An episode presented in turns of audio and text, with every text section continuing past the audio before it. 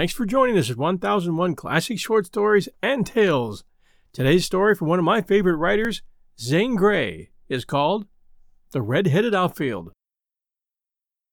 There was Delaney's red haired trio Red Gilbat, left fielder, Reddy Clammer, right fielder, and Reddy Ray, center fielder, composing the most remarkable outfield ever developed in minor league baseball. It was Delaney's pride, as it was also his trouble. Red Gilbat was nutty, and his batting average was 371.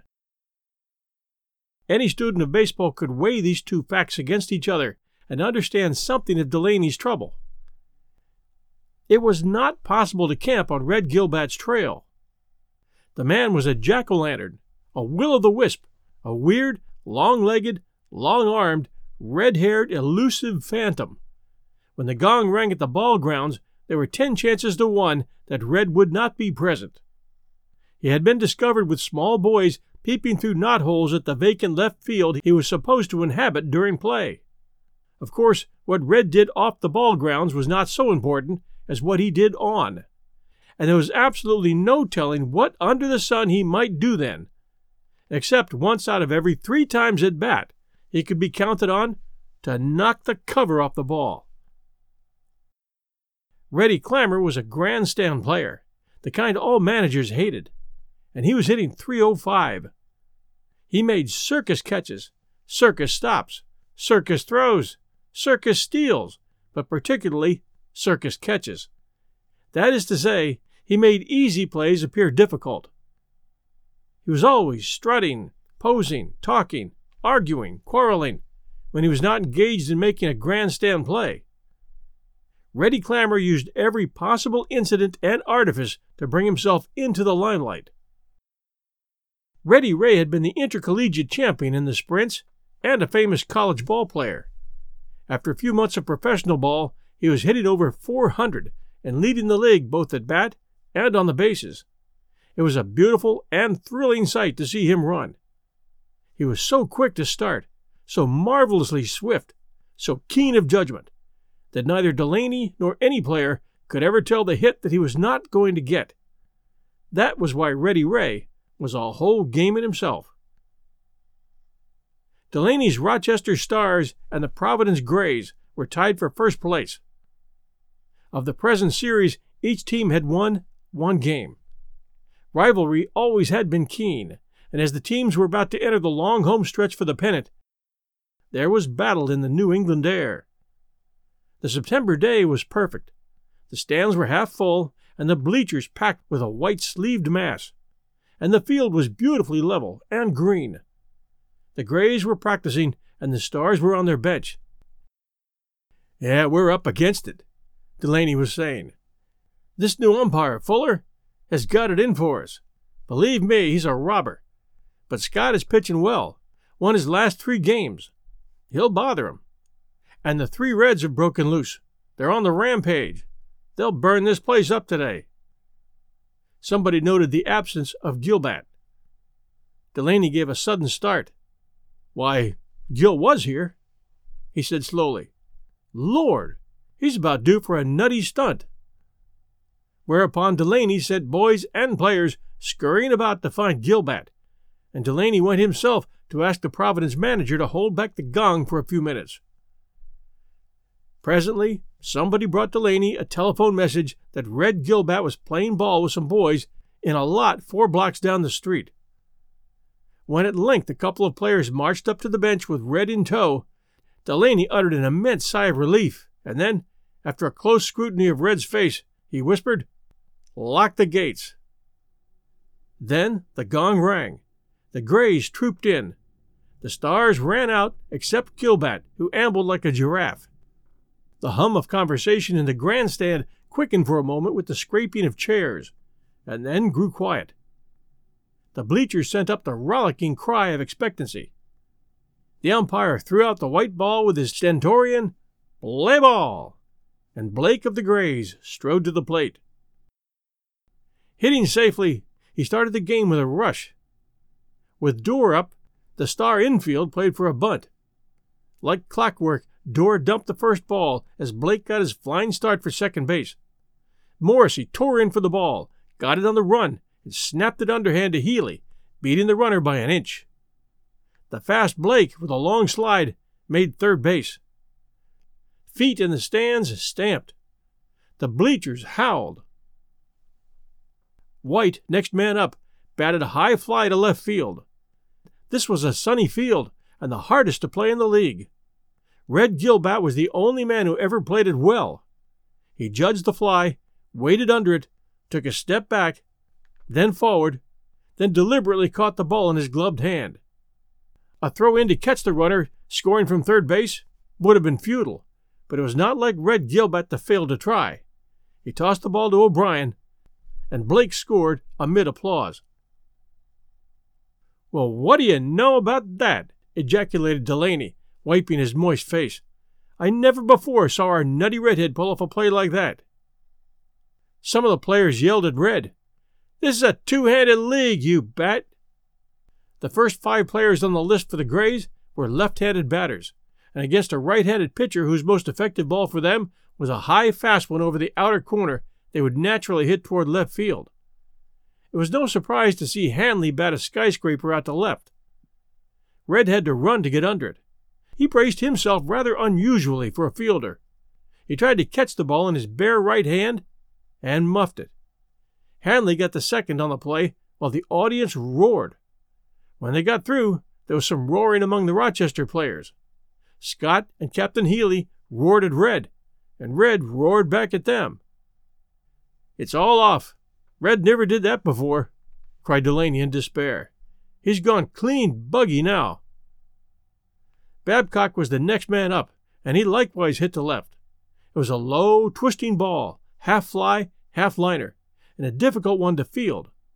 Gilbat ran in with great bounds, and though he might have got two hands on the ball, he did not try, but this time caught it in his right, retiring the side. The Stars trotted in, Scott and Healy and Kane, all veterans, looking like thunderclouds. Red ambled in the last, and he seemed very nonchalant. By gosh, I'd have catched that one I'd muffed if I'd had time to change hands, he said with a grin, and he exposed a handful of peanuts. He had refused to drop the peanuts to make the catch with two hands. That explained the mystery. It was funny, but nobody laughed. There was that run chalked up against the stars, and this game had to be won. Red, I I want to take the team home in the lead, said Delaney, and it was plain that he suppressed a strong feeling. You didn't play the game, you know. Red appeared mightily ashamed. Dell, I'll get that run back, he said. Then he strode to the plate, swinging his wagon tongue bat. For all his awkward position in the box, he looked what he was a formidable hitter. He seemed to tower over the pitcher. Red was six feet one, and he scowled and shook his bat at Wayne and called, Put one over, you wienerwurst. Wayne was anything but red-headed, and he wasted so many balls on Red that it looked as if he might pass him.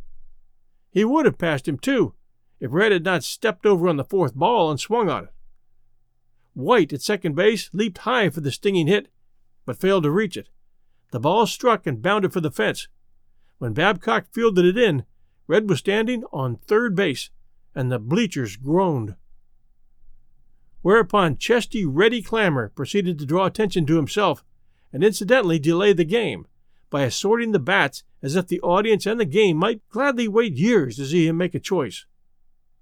Get in the game! yelled Delaney. Ah, take my bat, Duke of the Abruzzi, sarcastically said Dump Kane. When the grouchy Kane offered to lend his bat, matters were critical in the Star camp. Other retorts followed, which Reddy Clammer deigned not to notice. At last he got a bat that suited him, and then, importantly, dramatically, with his cap jauntily riding his red locks, he marched to the plate. Some wag in the bleachers yelled into the silence, Oh, Maggie, your lover has come! Not improbably, Clammer was thinking first of his presence before the multitude, and secondly of his batting average, and thirdly of the run to be scored. In this instance, he waited and feinted at balls and fouled strikes at length to work his base.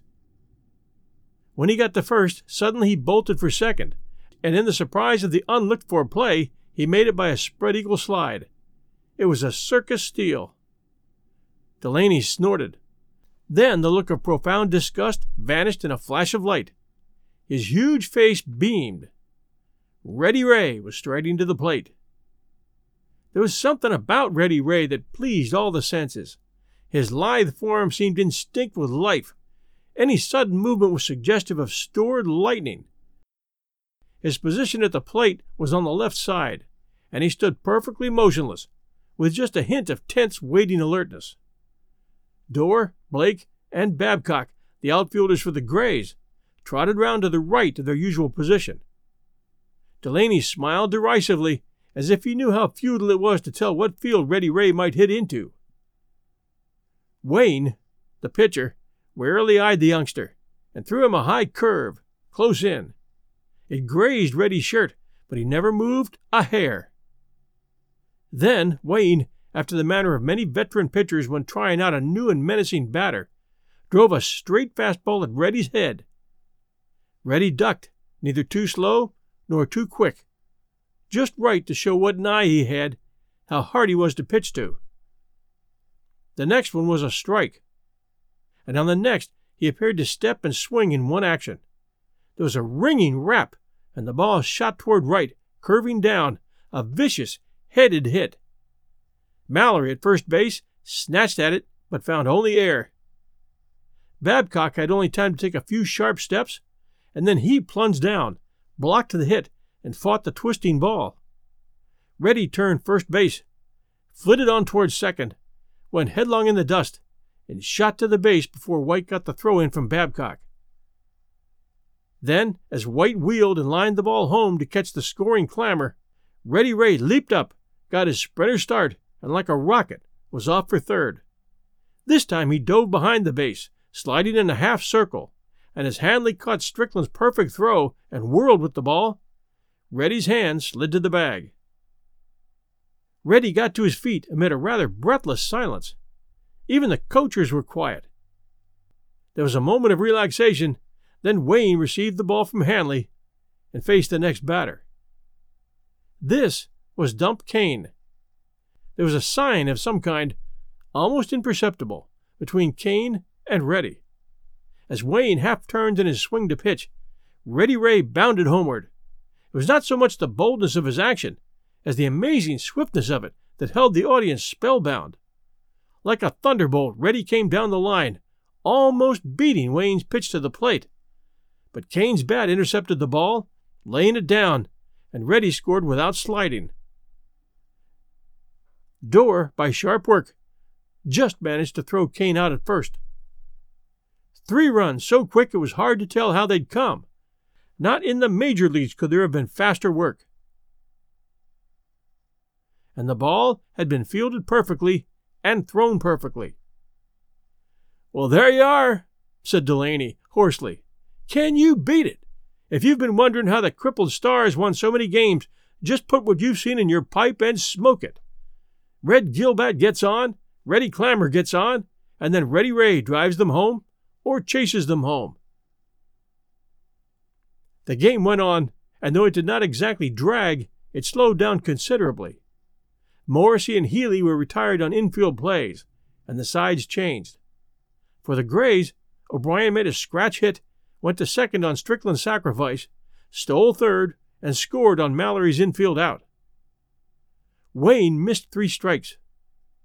In the Stars' turn, the three end players on the batting list were easily disposed of. In the third inning, the clever Blake, aided by a base on balls and a hit following, tied the score and once more struck fire and brimstone from the impatient bleachers. Providence was a town that had to have its team win.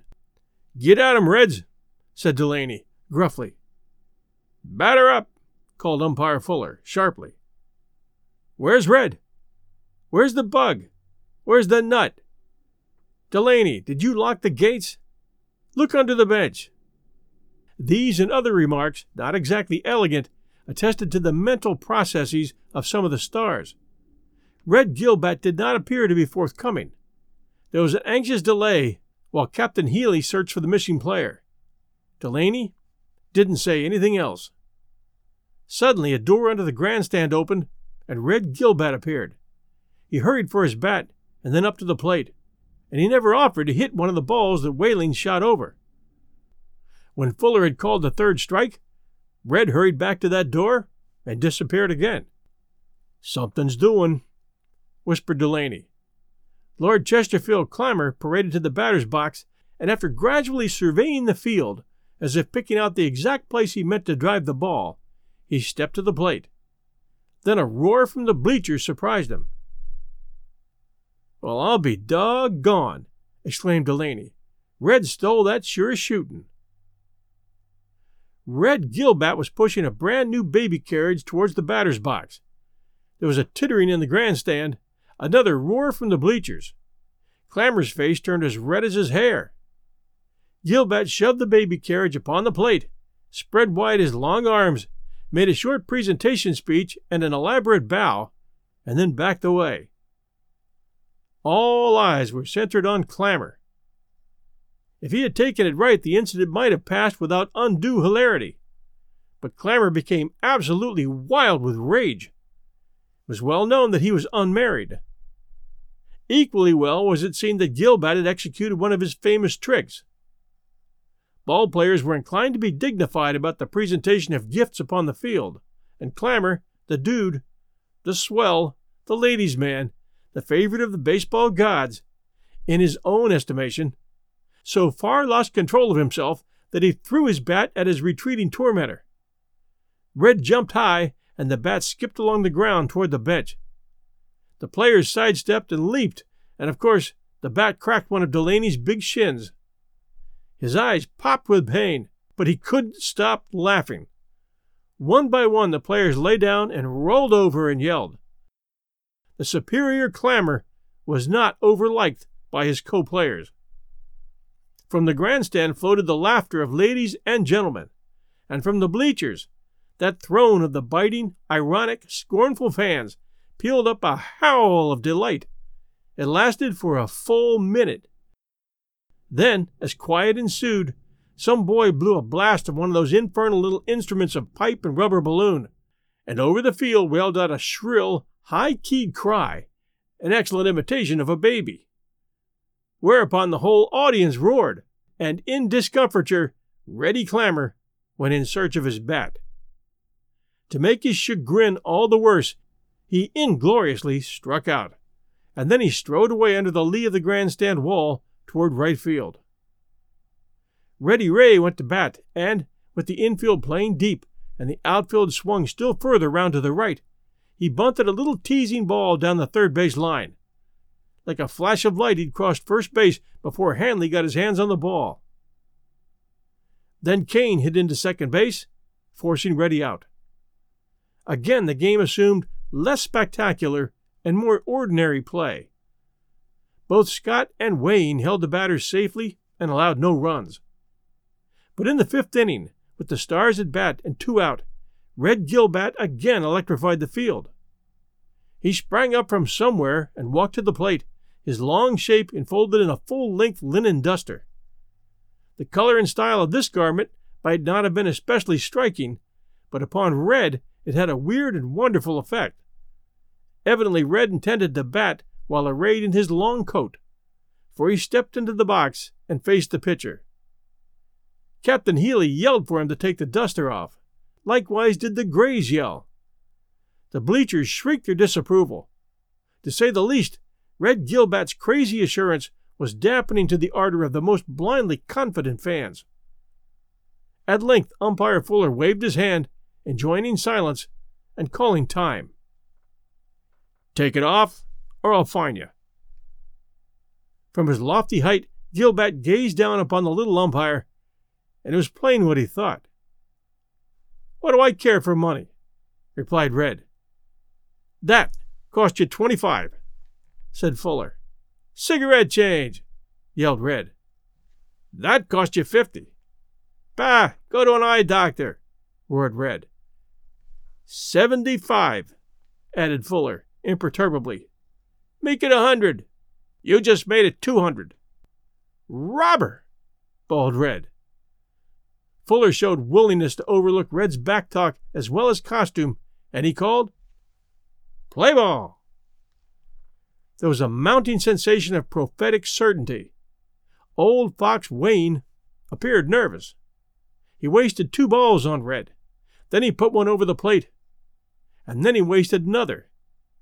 Three balls and one strike. That was a bad place for a pitcher, and with Red Gilbat up, it was worse. Wayne swung longer and harder to get all his left behind the throw, and then let it drive. Red lunged and cracked the ball. It went up and up, and kept going up and farther out, and as the murmuring audience was slowly transfixed into late realization, the ball soared to its height and dropped beyond the left field fence. A home run! Red Gilbat gathered up the tails of his duster after the manner of a neat woman crossing a muddy street and ambled down to first base, then on to second, making prodigious jumps upon the bags, and round third to come down the home stretch wagging his red head. Then he stood on the plate, and as if to exact revenge from the audience for the fun they'd made of him, he threw back his shoulders and bellowed, Ha! Ha! Ha! Not a hand clap greeted him, but some mindless, exceedingly adventurous fan yelled, Redhead! Redhead! Redhead! That was the one thing calculated to rouse Red Gilbat. He seemed to flare, to bristle, and he paced for the bleachers. Delaney looked as if he might have a stroke. Grab him! Soak him with a bat! Somebody grab him! But none of the stars was risking so much, and Gilbat, to the howling derision of the gleeful fans, reached the bleachers. He stretched his long arms up to the fence and prepared to vault over. Where's the guy who called me redhead? he yelled. That was heaping fuel on the fire. From all over the bleachers, from everywhere, came the obnoxious word. Red heaved himself over the fence and piled into the fans. Then followed the roar of many voices, the tramping of many feet, the pressing forward of line after line of shirt sleeved men and boys. That bleacher stand suddenly assumed the maelstrom appearance of a surging mob round an agitated center. In a moment, all the players rushed down the field, and confusion reigned. Oh, oh, oh, moaned Delaney. However, the game had to go on. Delaney no doubt felt all was over. Nevertheless, there were games occasionally that seemed an unending series of unprecedented events. This one had begun admirably to break a record. Support for this podcast and the following message come from Corient. Corient provides wealth management services centered around you. They focus on exceeding your expectations and simplifying your life. Corient has been helping high achievers just like you enjoy their lives more fully, preserve their wealth, and provide for the people, causes, and communities they care about. As one of the largest integrated fee only registered investment advisors in the U.S., Corient has deeply experienced teams in 23 strategic locations. Corient has extensive knowledge spanning the full spectrum of planning, investing, lending, and money management disciplines. Leverage Corient's exclusive network of experts to craft custom solutions designed to help you reach your financial goals, no matter how complex they may be. Real wealth requires real solutions. For more information, connect with a wealth advisor today at corient.com. That's C O R I E N T.com. Corient.com. And the Providence fans, like all other fans, had cultivated an appetite as the game proceeded. They were wild to put the other redheads out of the field, or at least out for the inning, wild to tie the score, wild to win, and wilder than all for more excitement. The game proceeded. Clammer hit safely, but when Reddy Ray lined to the second baseman, Clammer, having taken the lead, got doubled up in the play. Of course, the sixth inning opened with the Stars playing only eight men. There was another delay. Probably everybody except Delaney and perhaps Healy had forgotten the Stars were short a man. Fuller called time. The impatient bleachers barked for action. Captain White came over to Delaney and courteously offered to lend a player for the remaining innings. Then a pompous individual came out of the door leading from the press boxes. He was a director that Delaney disliked. Guess you better let Fuller call the game, he said brusquely. If you want to, as the score stands now in our favor, replied Delaney. Not on your life. It'll be ours, or else we'll play it out and beat you to death. He departed in a high dudgeon. Tell Reddy to swing over a little toward the left, was Delaney's order to Healy. Fire gleamed in Delaney's eyes. Fuller called play then, with Reddy Clammer and Reddy Ray composing the star outfield and the Grays evidently prepared to do great execution through the wide lanes thus opened up. At that stage, it would not have been like matured ball players to try and crop hits down into the infield. White sent a long fly back of Clammer. Reddy had no time to loaf on this hit. It was all he could do to reach it, and he made a splendid catch, for which the crowd roundly applauded him. That applause was wine to Reddy Clammer he began to prance on his toes and sing out to Scott, Make him hit to me, old man! Make him hit to me! Whether Scott desired that or not was scarcely possible to say. At any rate, Hanley pounded a hit through the infield, and Clammer, prancing high in the air like a check reined horse, ran to intercept the ball. He could have received it in his hands, but that would never have served Reddy Clammer. He timed the hit to a nicety went down with his old grandstand play and blocked the ball with his anatomy. Delaney swore, and the bleachers, now warm toward the gallant outfielder, lustily cheered him. Babcock hit down the right field foul line, giving Clammer a long run. Hanley was scoring, and Babcock was sprinting for third base when Reddy got the ball. He had a fine arm, and he made a hard and accurate throw, catching his man in a close play.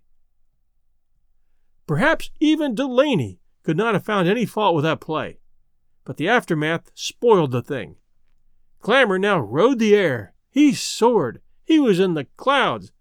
It was his inning, and he had utterly forgotten his teammates, except inasmuch as they were performing mere little automatic movements to direct the great machinery in his direction for his sole achievement and play.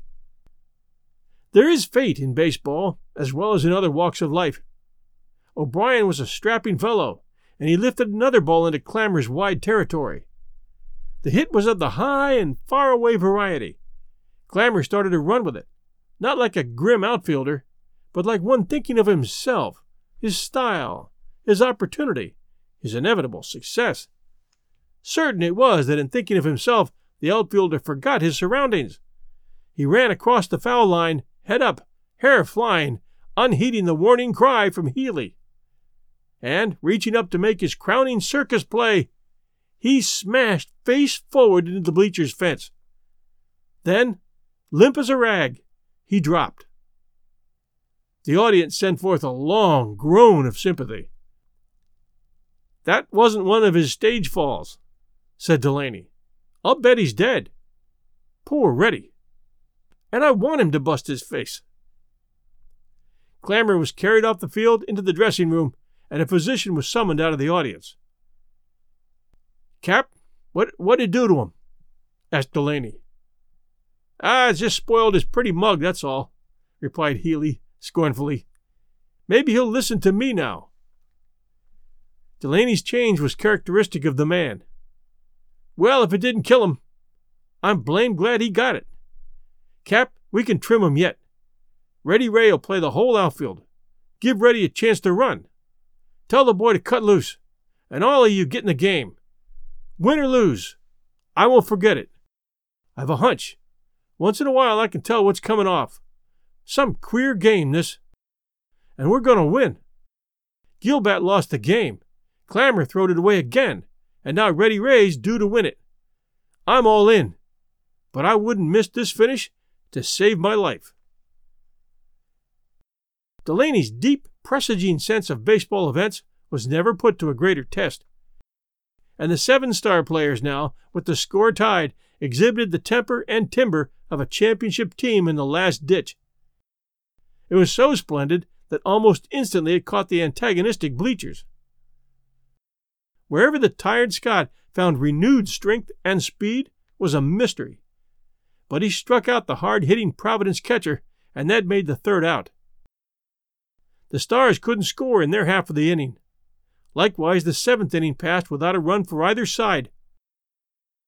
Only the infield work of the Stars was something superb. When the eighth inning ended, without a tally for either team, the excitement grew tense. There was Reddy Ray playing outfield alone, and the Grays, with all their desperate endeavors, had not lifted the ball out of the infield. But in the ninth, Blake, the first man up, lined low toward the right center. The hit was safe and looked good for three bases. No one looking, however, had calculated on Reddy Ray's fleetness. He covered ground and dove for the bounding ball and knocked it down. Blake didn't get beyond first base. The crowd cheered the play equally with the prospect of a run. Doerr bunted and beat the throw. White hit one of the high fastballs Scott was serving and sent it close to the left field foul line. The running that Reddy Ray made on that play held White at second base, but two runs had scored with no one out. Hanley, the fourth left handed hitter, came up and Scott pitched to him as he had to the others high fastballs over the inside corner of the plate. Reddy Ray's position was some 50 yards behind deep short and a little toward center field. He stood sideways, facing two thirds of that vacant outfield. In spite of Scott's skill, Hanley swung the ball far round into the right field, but he hit it high, and almost before he actually hit it, the great sprinter was speeding across the green. The surprise grew almost unbearable as the ball soared in its parabolic flight and the red haired runner streaked dark across the green. The ball seemed never to be coming down and when it began to descend and reached a point perhaps fifty feet above the ground, there appeared more distance between where it would alight and where Reddy was than anything human could cover. It dropped and dropped, and then dropped into Reddy Ray's outstretched hands as he dove. He had made the catch look easy, but the fact that White scored from second base on the play showed what the catch really was. There was no movement or restlessness of the audience such as usually indicated the beginning of the Exodus. Scott struck Babcock out. The game still had fire. The Grays never let up a moment on their coaching, and the hoarse voices of the Stars were grimmer than ever. Reddy Ray was the only one of the seven who kept silent, and he crouched like a tiger. The teams changed sides with the Grays three runs in the lead. Morrissey for the Stars opened with a clean drive to the right. Then Healy slashed a ground ball to Hanley and nearly knocked him down.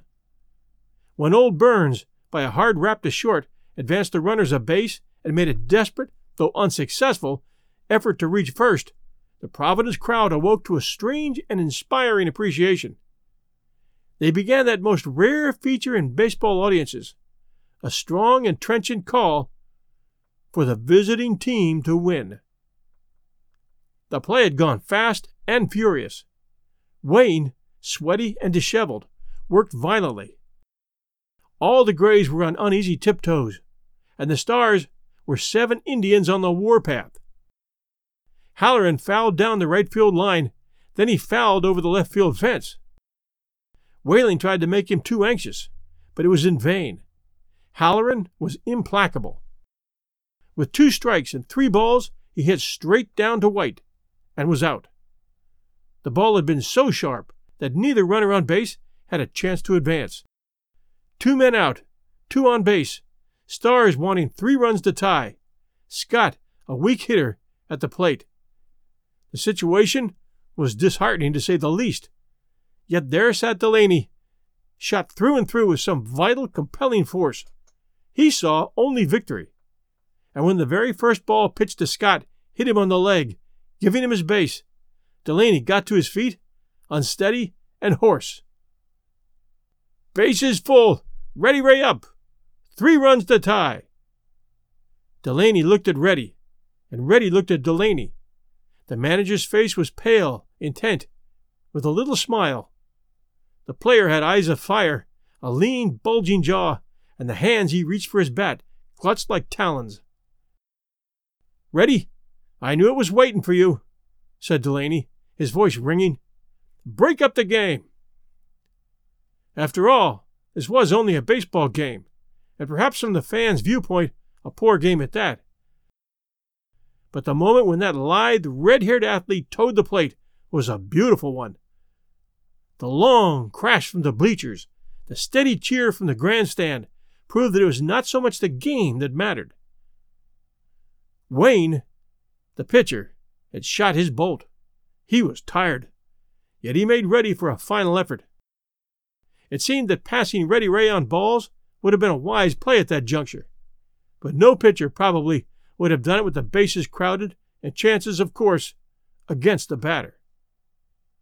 Clean and swift, Ready leaped at the first pitched ball. Ping! For a second, no one saw the hit. Then it gleamed, a terrific drive, low along the ground like a bounding bullet, straight at Babcock in right field. It struck his hands and glanced viciously away to roll toward the fence. Thunder broke loose from the stands. Reddy Ray was turning first base. Beyond first base, he got into his wonderful stride. Some runners run with a consistent speed, the best they can make for a given distance. But this train spreader gathered speed as he ran. He was no short stepping runner. His strides were long. They gave an impression of strength combined with fleetness. He had the speed of a racehorse, but the trimness, the raciness, the delicate legs were not characteristic of him. Like the wind, he turned second, so powerful that his turn was short. All at once there came a difference in his running. It was no longer beautiful. The grace was gone. It was now fierce, violent. His momentum was running him off his legs. He whirled round third base and came hurtling down the home stretch. His face was convulsed. His eyes were wild. His arms and legs worked in a marvelous muscular velocity. He seemed a demon, a flying streak. He overtook and ran down the laboring Scott, who had almost reached the plate. The park seemed full of shrill, piercing strife. It swelled, reached the highest pitch, sustained that for a long moment, and then declined. My God! exclaimed Delaney as he fell back. Wasn't that a finish? Didn't I tell you to watch them redheads?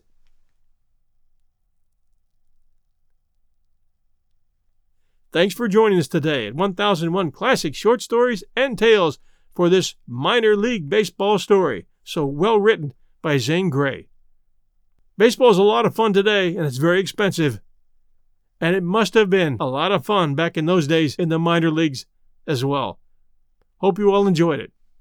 We'll be back next Sunday night at 8 p.m. Eastern Time. Thanks for joining us. And if you loved our show, please do send us a review. We'd appreciate that very, very much.